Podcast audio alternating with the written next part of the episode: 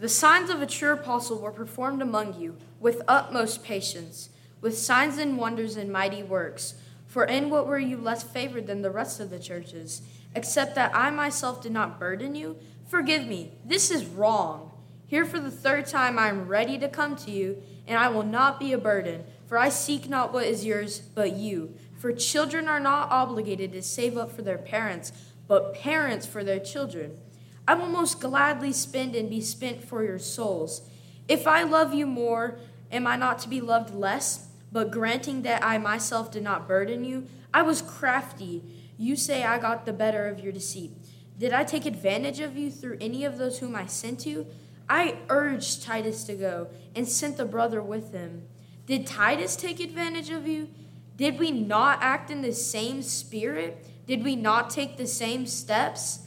Have you been thinking all along that we have been defending ourselves to you? It is in the sight of God that we are speaking in Christ, and all for your upbuilding, beloved.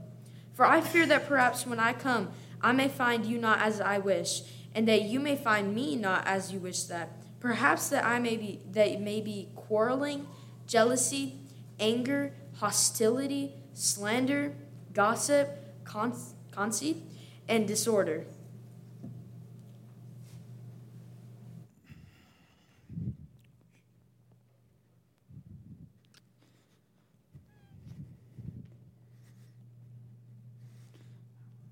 I normally would thank my son. That was a very passionate reading of 2 Corinthians chapter 12.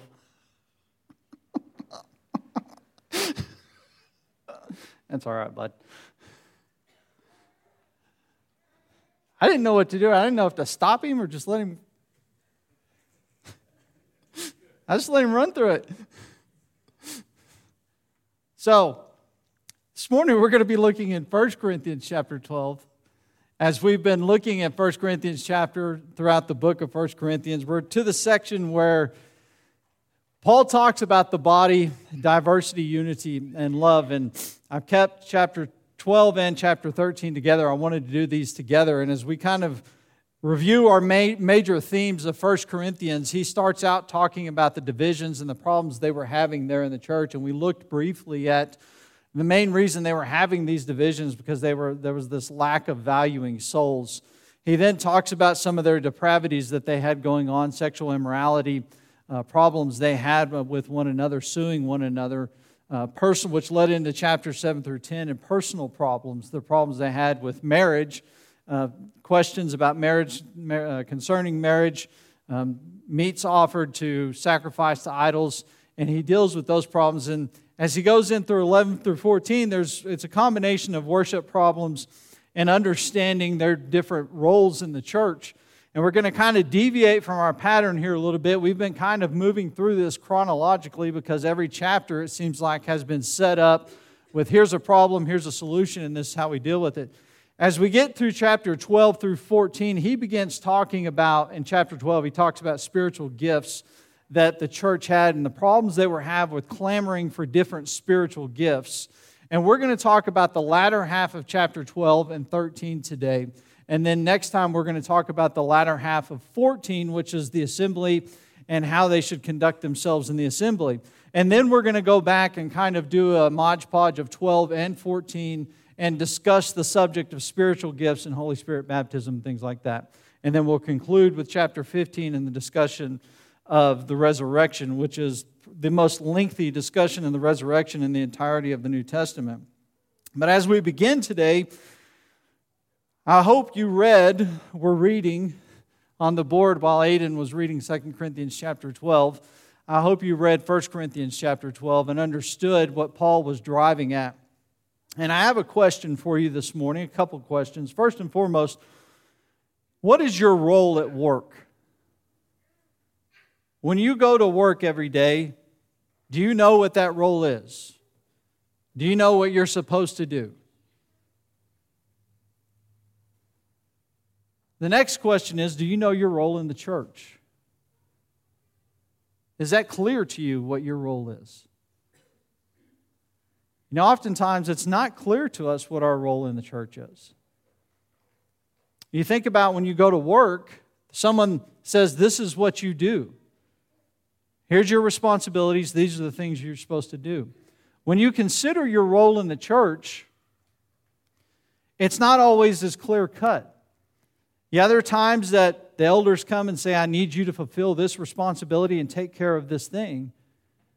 But the action of the role in the church oftentimes is where we evaluate and self evaluate and say, What role can I serve? What can I use my gifts, talents, and abilities for? And the question is, is have you ever done that? Have you ever just sat down and said, What is my role in this body? Many years ago, my wife and I went through this exercise, and we decided that we needed to define what our role is as a couple. And we sat down and we went through all, had a very long discussion, and we narrowed it down. We wanted two things that we really were good at, we thought we were good at. And there was a physical and a spiritual thing. The first, that being in the physical, we thought we were very good at bringing people together, cooking food, having meals, and having fellowship. So we put energy, effort, and focus in that. The other was more of kind of a spiritual thing, knowing where we had come from in our lives and the troubles that we'd had in our youth and what we, how we conducted ourselves and what God and church and Christ had done for us. We were going to determine, we determined that we would be a judgment free zone, knowing that people have problems and struggles and we weren't going to cast any type of judgment on people. And we said, this is what we're patterning our lives and our role in the church is as a couple. And then I looked at it individually. What is my role individually? Well, first and foremost, I'm a teacher. I'm very passionate about the subject of being a teacher. I spend a lot of time talking to other teachers. I spend other, a lot of time trying to develop ways to be a better teacher. The other role that I serve is the one that I'm probably the most gifted and have the most talent in, and just comes naturally to me, and that is the agitator of children. We don't want soft kids. Also, looking at that, though, I, you know, there are roles that I don't serve and I will probably never serve. One of those roles is I will not be a song leader. And it's not from a lack of effort or education or anything like that. You know, when we lived in Fort Worth, I thought, I'm going to clamp down on this song leading thing and I'm going to figure it out. I reached out to Rusty Springer and I said, Hey, send me all your material on leading songs. And every day at lunch for a period of time, I went out to my car. I read over this material. I went bought this book, Singing for Dummies. I seriously bought this book. And I tried to figure out, you know, this many flats is an A flat.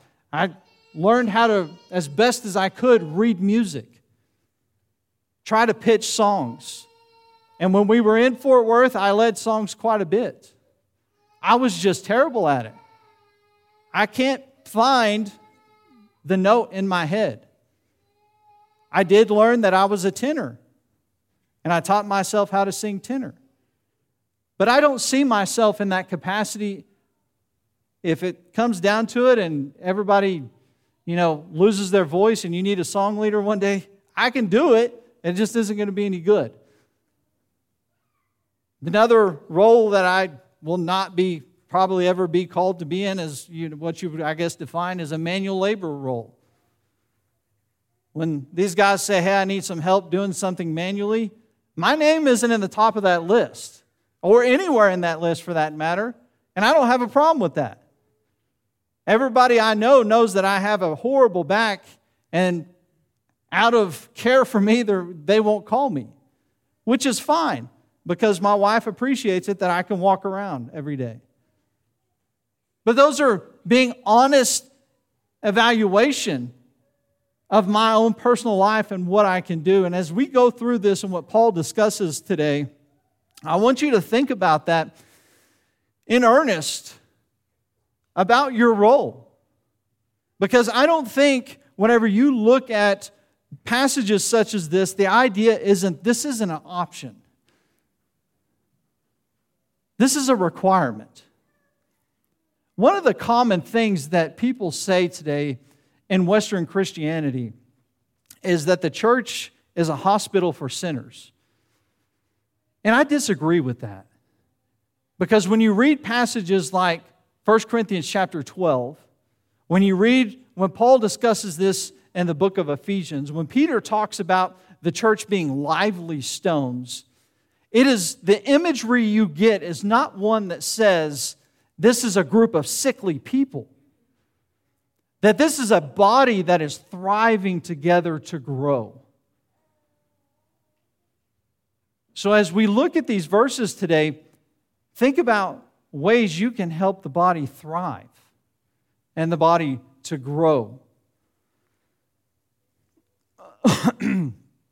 For just as the body has many members, and all the members of the body, though many are one body, so it is with Christ. Paul sets the stage immediately as he's gone into this. Prior to this, he's been dealing with the subject of spiritual gifts, which, like I said, we're going to talk later, and them clamoring over different spiritual gifts. And Paul says, I need you to understand that you're all one body. You're creating division amongst yourself, trying to go after these things, and you have this, you have this, but you need to understand that you work together. And he says there, though many are, for in one spirit we are baptized into one body. This oneness, this unity that he's driving home. If you think about from the onset of 1 Corinthians to now, this is where he's driving it all home. He begins in chapter 1 talking about division. And that's what it's been throughout the entirety of this. And now he's going to drive it home. And he comes out and just says straightforward, we were all baptized into one body. And it was because of Christ. For in one spirit, and this is by one spirit or for in one spirit, it has created some confusion and understanding. Many people have taken this and kind of separated baptism from, and they, they think about the, the Holy Spirit being Holy Spirit baptism as if there's two different things. And we'll dig into this later when we talk about spiritual gifts and stuff. But what this word or terminology literally means when it's talking about the Spirit, it's under His influence, under His direction, or by His agency. The literal translation that we see whenever we look at that is an agent. So it's not just about the Holy Spirit, he's talking about the baptism, under the influence of the baptism. Notice that Paul says that all were baptized in one spirit. This is the repeated thing that you see throughout the New Testament. Whenever you look in Acts chapter 2 and verse 38, and Peter said to them, Repent, be baptized, every one of you, in the name of Jesus Christ, for the forgiveness of your sins, and you will receive the gift of the Holy Ghost. That's been the pattern throughout the entirety of the New Testament. It's a shared conversion, and many people have taken these and kind of split them off as if they're two separate things. And the reality is, is every time these are discussed, they're discussed together. Now, Paul doesn't speak on something that as if it's a limited thing. If you go all the way back to 1 Corinthians chapter 1 and verse 13, he asked the question, Is Christ divided? Was Paul crucified for you? Or were you baptized in the name of Paul? There is no separation of spirit and baptism here. What Paul is driving at is the beginning, the thing that set you all together in Christ in the beginning was your baptism. That's where the washing of regeneration of, of the Spirit comes from. That's where remission of sins came from. And you were all set in this together at this point. And what he's wanting them to understand is you have this unity, not because of anything in this world, not because of any other God, but you have this unity and it's singular because it's in Jesus Christ. So he sets the tone very early on about what he's driving at. They have this shared conversion. We have this shared conversion experiment, excuse me, experience but ultimately also that we are different. The body does not consist of one member, but of many. Because I am not a hand and I do not belong to the body, the foot can never say, Look at the hand and go, Well, I don't do what the hand does, so therefore I'm just not going to be a part of the body. It can't just disconnect itself and go on, can it? No, the foot serves a function, the body serves a function. He continues on with this same thing when he talks about the eye and the ear. The eye can't say that because I'm, or the ear can't say because I'm not an eye, I'm just not part of the body. There is unity in every aspect. I don't know if you've taken any anatomy classes. I took quite a few anatomy classes when I was in mortuary school. Although on the other side of life, but you, you learned how all of that worked.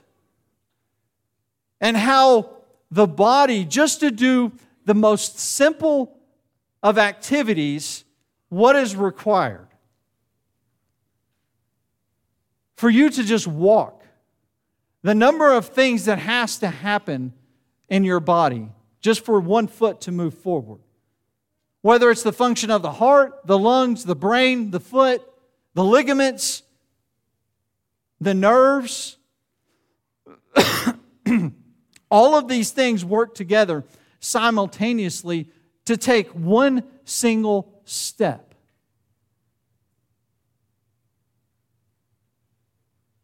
The question is if those things didn't happen, would you be able to take that step? If the heart said, I'm not pumping blood to the foot today, would you be able to take that step? Because the foot can't just say, or the heart can't say, Well, I don't have any use of the foot. They all need to work together to move forward. And if you think about that in terms of the church, it gets even more in- intricate in the sense that we're all working together to do what? To move the church forward, to grow this body, to make it stronger so that it has a future. Here's the great truth about this different parts of the body do different things and Paul is calling for diversity for understanding. For understanding that there are things that I can't do or things that I don't do that may be things that Will does. I don't look at Will and go, well, you know, you don't do what I do. I really don't have any use for you. Will, I hope, doesn't look at me and go, well, you can't do what I do. I really don't have any use for you. Instead, I look at Will and I hope Will would look at me and go, I celebrate and I appreciate that you do things that I don't do or things that I can't do because those are things that have to happen. It's having a proper perspective and understanding of those around us. There are two dangers that we have in this. Number one, Western Christianity is one in which we probably harp on this all the time that Christianity has become something that you do and not what you are.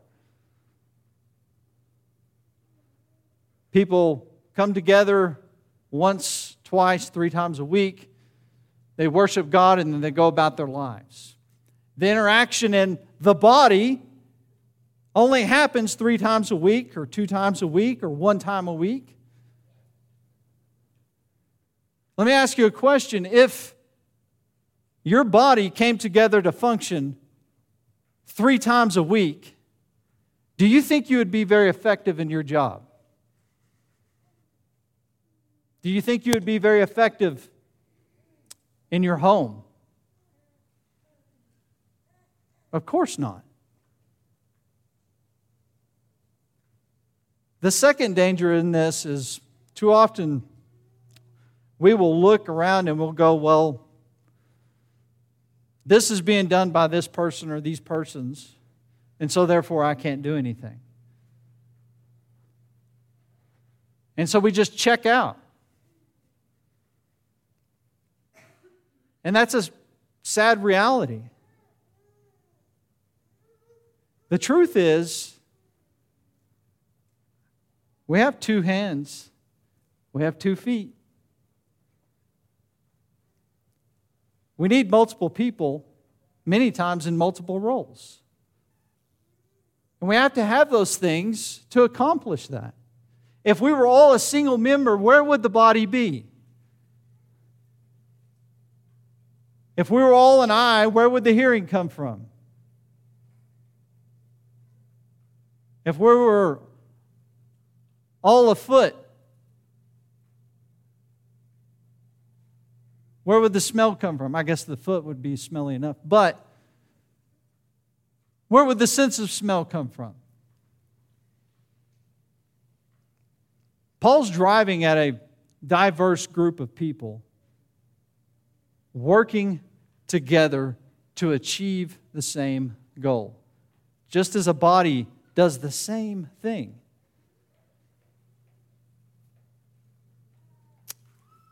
On the contrary, the parts of the body that seem to be weaker are indispensable. And on those parts of the body that we think less honorable, we bestow the greater honor. And our unpresentable parts are treated with greater modesty. The parts of the body that we think less honorable, we bestow great honor. Let me ask you a question. Whenever you look at your body, which part do you bestow greater honor on? Let's, think of this in exercise terms. When you go to the gym, you know, Monday is International Chest Day at the gym, and you might throw back in there. Tuesdays is bis and tris. Wednesdays is legs. I mean, it's the same thing. But at what point do you ever go and work out your ear? One time, for those of you that exercise, have you ever worked out your ear? Now, let me tell you a story. Years ago, I was, our parking lot at work is quite far from the building. And it was a cold day, wind was blowing 50 miles an hour. And I left the building and I ran to the car. I opened the door, and when I went in the car, I went in at an angle in which I smacked my ear on the frame of the car. And I sat in the car doing this, rubbing my ear. My ear immediately let me know how important it was, that it was in pain, and every part of my body all of a sudden got the focus of what? My ear because it needed it. It's not one in which I place a, a large deal of honor on, but at the same time, my body knew that it needed help. Paul illustrates this even further as he gets to the bottom and says, If one member suffers, all suffer together. If one member is honored, all rejoice together. This is probably, this arm is probably the greatest closer in Major League Baseball history. Can you tell me who that is? You can't. Because we don't honor the arm, do we? We honor the man that the arm is attached to. That's Mariano Rivera. He's the one in the Hall of Fame not his arm. The whole body is honored together. Although his arm does a lot of great work, has did a lot of great work. But his arm wouldn't have achieved what it achieved if it wasn't for the rest of his body. Now I want you to think about that and your life and what you've gone through and what you've been able to accomplish spiritually, what you've been able to overcome spiritually, and how you've done that and that without the rest of the body, you wouldn't have been able to overcome that. You wouldn't have been able to achieve that because there were people and other parts of the body playing their role to help you out. So, therefore, in God's eyes, the whole body is honored. And it's not just about you. The eyes do not serve themselves but the whole body. The hands don't serve themselves, but the whole body. The heart doesn't pump blood just to itself, but the whole body. Now, there are times in a body that something comes up and it begins to consume all the resources and kill off the rest of that body. And what do we call that? A cancer. And that was Paul's admonishment in chapter 6 whenever he was dealing with sexual immorality and the cancer that had come about in that body. And he wanted them to deal with it directly.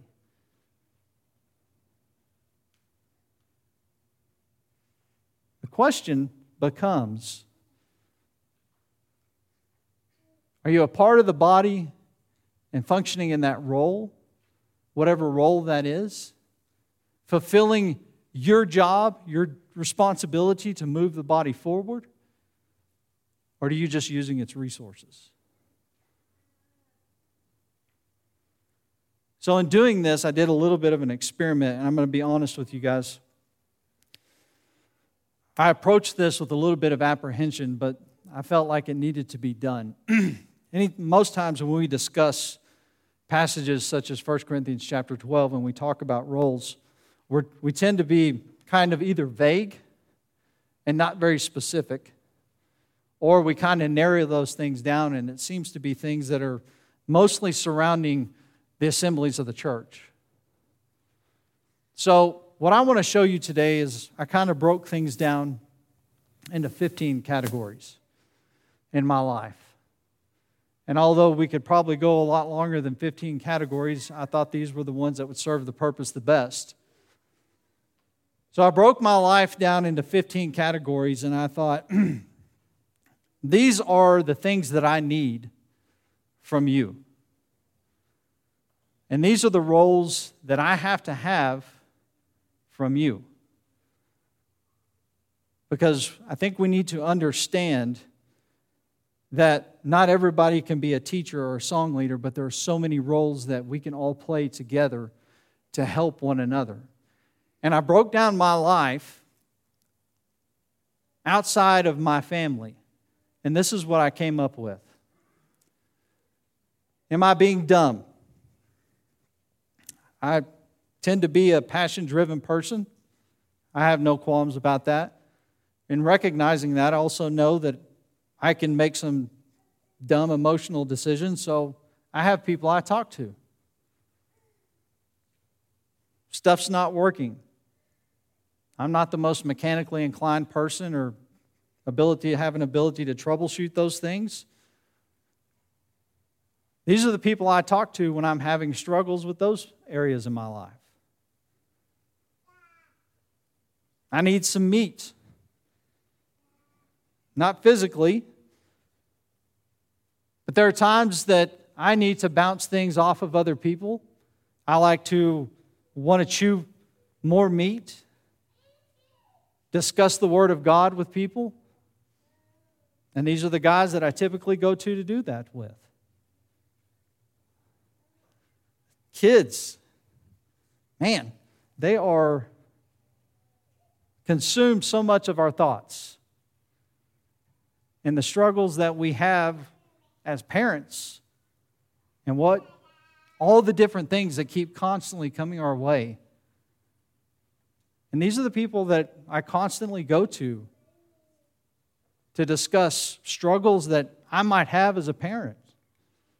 Laughter. Everybody needs to have laughter. We don't want to go through life being boring and dull, and we like to have laughter in our life. These people constantly provide me with laughter. Hugs help the soul for me. I'm a hugger. I don't have a problem admitting that. I need that physical contact. My wife and my kids will, you know, well, not my wife, my kids will probably tell you, you know, sometimes it's a little bit much. But that's very, very important to me. When I think about the future of our church and I look at all the young couples that are just starting their families, and I look at the college kids and the high school kids. And I think about all the great things that we have going forward. Because I really want this to keep going even when I'm dead and gone. Sharing in my joy. I want you to notice that word joy is singular, and this has to do with one very specific hobby that I have in fishing. I've had a lot of joy over the years taking your kids and fishing, hearing them laugh and giggle, watching them catch their first fish. It has been a great joy of mine, sharing in my pain. There's been plenty of times in my life that I've had struggles physically. And there have been those that share in that pain. There are those that it goes down to a deeper level. These people know me and know my dark places and know my weaknesses. They can point those out for me. Very necessary that I have that in my life. I look at the wisdom that I've learned from the older folks in our congregation over the years.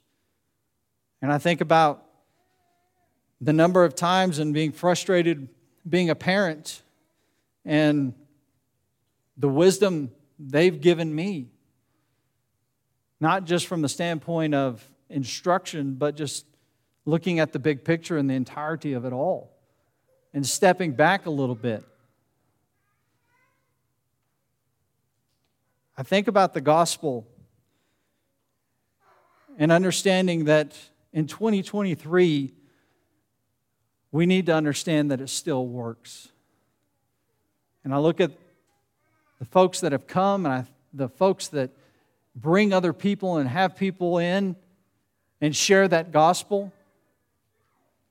And I'm excited and I'm encouraged. Times of need. There have been times in my life that people have come to me and just said, It's obvious. That they've come to me and you really need something. And it's become apparent. And they've come and aided, or we may be sick and they've brought food. Coach them up. I've said that one of my passions and my role as a teacher, and I, I care for the future generation of teachers. And I want our teachers to be strong in the future. And we have a lot of young men that have been very encouraging to me in their ability to take criticism, to grow from that criticism, to be encouraged by other teachers. And they always have a willing ear whenever you want to talk to them. I'm, I'm always encouraged by that. Spreading the love. You know, there's one of the things that I look forward into people and it's just there's people that they've, they've just got a smile. And they're always willing to be there. They've got a kind word. When I was younger, my first job as a funeral director, the, the boss, my boss always said a funeral director has two things, always has two things a kind word and a pen. And I got the pen thing down really well. The kind word, need work on that. These people always have that smile and that kind word ready to serve. Now, as I show you this list of groups, categories, and names, it's not my intention to try to recruit you in any of these. It's not my objective. My objective is to show you for one person the number of names that have been on this board. And how valuable you are just to me. Now multiply that by everybody in this room. And then tell me you don't have a role. If we're being honest and sincere, just this exercise alone shows that for every person in this room, we have something, some way that we can fulfill, nurture, help, grow the body of Christ. To help us move forward. Because without these people, you people in my lives, life, I don't know what I would be. I don't know where I would be. I know that spiritually, I would be suffering.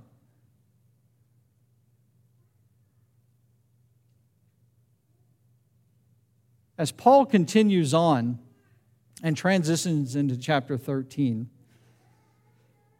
I know oftentimes we look, we, we, we like to look at chapter 13 on its own because we call it the, the love chapter. But whenever you look at what Paul says as he leads out of chapter 12 and goes into chapter 13, this is what he says. He's telling them to be concerned with their spiritual gifts and which ones to try to attain. But he goes on, and at the last sentence in chapter 12 is, And I will show you a still more excellent way. And he connects the body to love. And what is one of the most beautiful transitions that I believe I've ever seen, he then talks about the life without love. And he uses himself personally. He says, If I speak in the tongues of men and of angels, talking about the spiritual gifts, but have not love, I am a noisy gong or a clanging cymbal. And if I have prophetic powers and understand all mysteries and all knowledge, and if I have all faith so as to remove mountains, but I have not love, I am nothing. If I give, all, give away all I have, and if I deliver up my body to be burned, but have not love, I gain nothing. I want you to think about what Paul is saying here. He has had or dealt with every one of the spiritual gifts that they're arguing about. And in having all of those and having this faith and having this hope, and without love, none of it means anything. And there is the danger that we still face 2,000 years later. We can get together, worship God, say hi to one another, smile, deliver food, have people in our home, be there for them when they're sick. But if we're just doing it merely out of obligation and not for the purpose of love, then none of it means anything.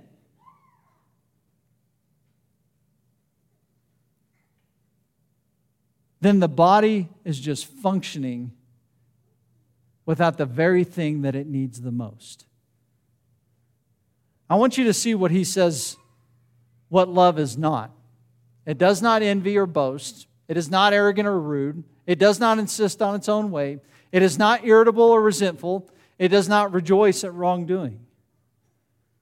He contrasts that throughout this chapter about what love is that love is patient and kind, rejoices with truth. Love bears all things, believes all things, hopes all things, endures all things. That love never ends, that it is eternal. One of the greatest misconceptions about 1 Corinthians if you do any research, books, commentaries, or anything else, the same thing continually comes up that this, this is a, a church and this is a letter written about problems. And I don't agree with that. They had one problem they didn't have love, it was singular. All the problems that, that he's been talking about, all the things that he's been talking about up to this point, it is all symptoms of the one thing that they lacked, which is love. That's why I say, I've been saying all along that this is what Paul has been driving through. As he started in chapter 1, now he's in chapter 13 all these things that you have going on, all this division, all the struggles, all the sin, everything that you have going on with one another, you have these problems because you can't get along because you all lack in love.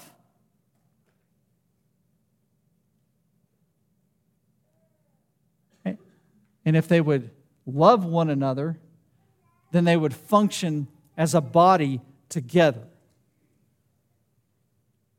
They would identify what they need to do.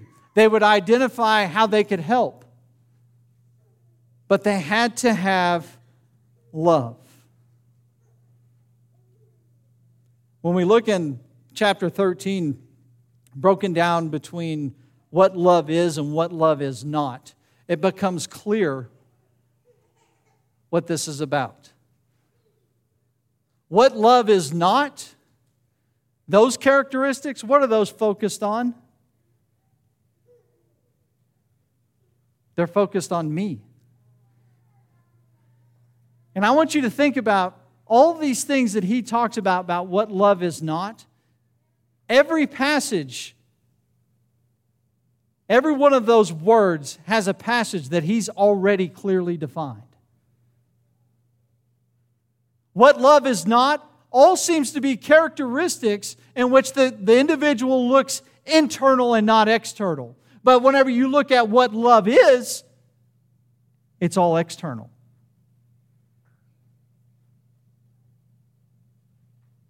Is the focus on me? Or is the focus on we? Because whenever the focus is on me, then I become rude. Then I become arrogant. Then I become boastful. Then I only concern about my needs. But when the focus is on we, it becomes patient. I become kind. I look and search for truth.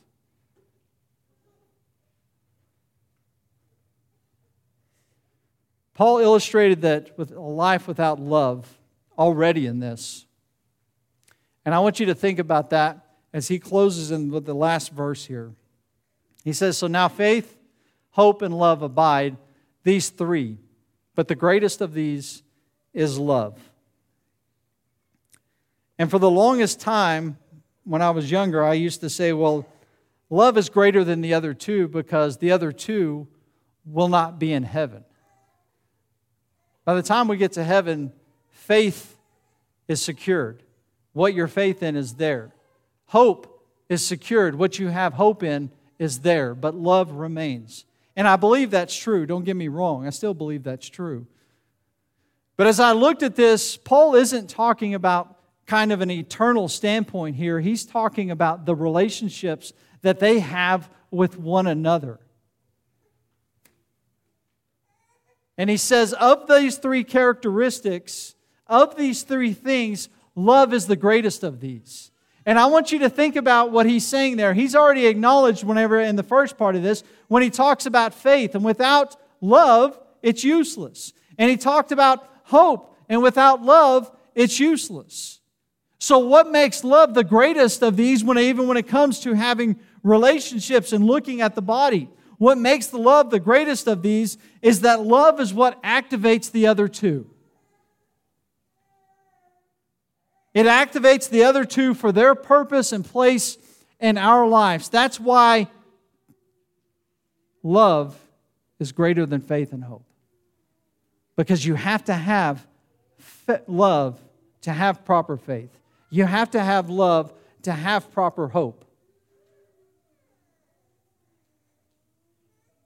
It's like the three elements that you need in a fire. I don't remember that triangle when I was a kid that you learned in school oxygen, something to burn, and something to ignite it. Those, I think that's it.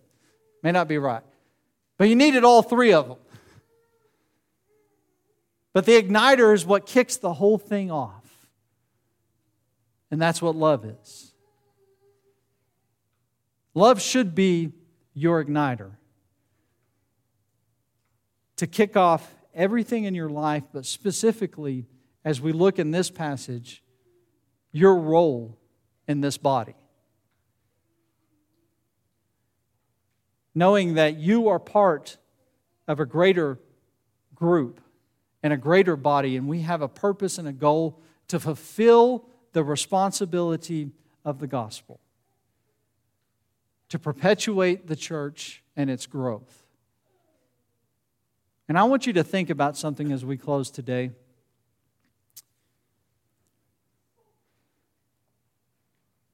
The example that we have multiple times throughout the scriptures of Christ and all these principles that we read of later is there's no greater example of that than him. Talk about someone that knew their role and fulfilled it perfectly. And this role was not a role in which he got a lot of glory for.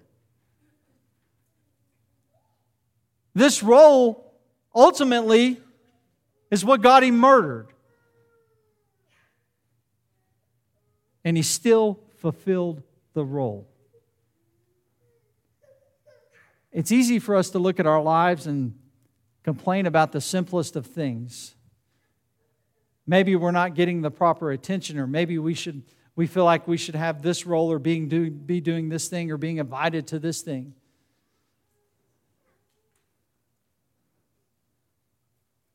Christ never complained.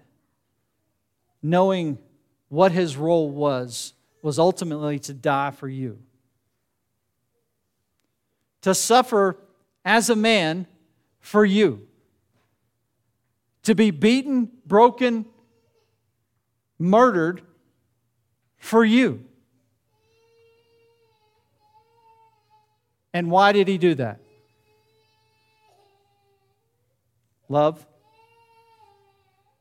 He did it out of love for you. Love personified is what was sacrificed on that cross. That was what was given for you. The greatest example of that in Christ Himself. So I want you to give some thought to your role in the church, to your role in this body. Maybe you sit down and you write some things down. Maybe you get with your spouse and you talk about these things. Maybe you need some direction in that. You talk to Carrie and Jason. But this isn't an option. This is what we have to have to grow together and to move forward. Remember what Christ did and how he fulfilled his role out of love for you. Have you responded to that love? When he died on that cross, he expected a response from you, a willingness to submit to him, to repent and be baptized. If you've not done that, we can help you with that today. Also, understand that there are times that we do have struggles and pains in, in our life, and sometimes we need help. Sometimes we need a hug. Sometimes we need prayers. If you would find yourself in either of these groups, we ask you to come forward as we sing the song that's been selected.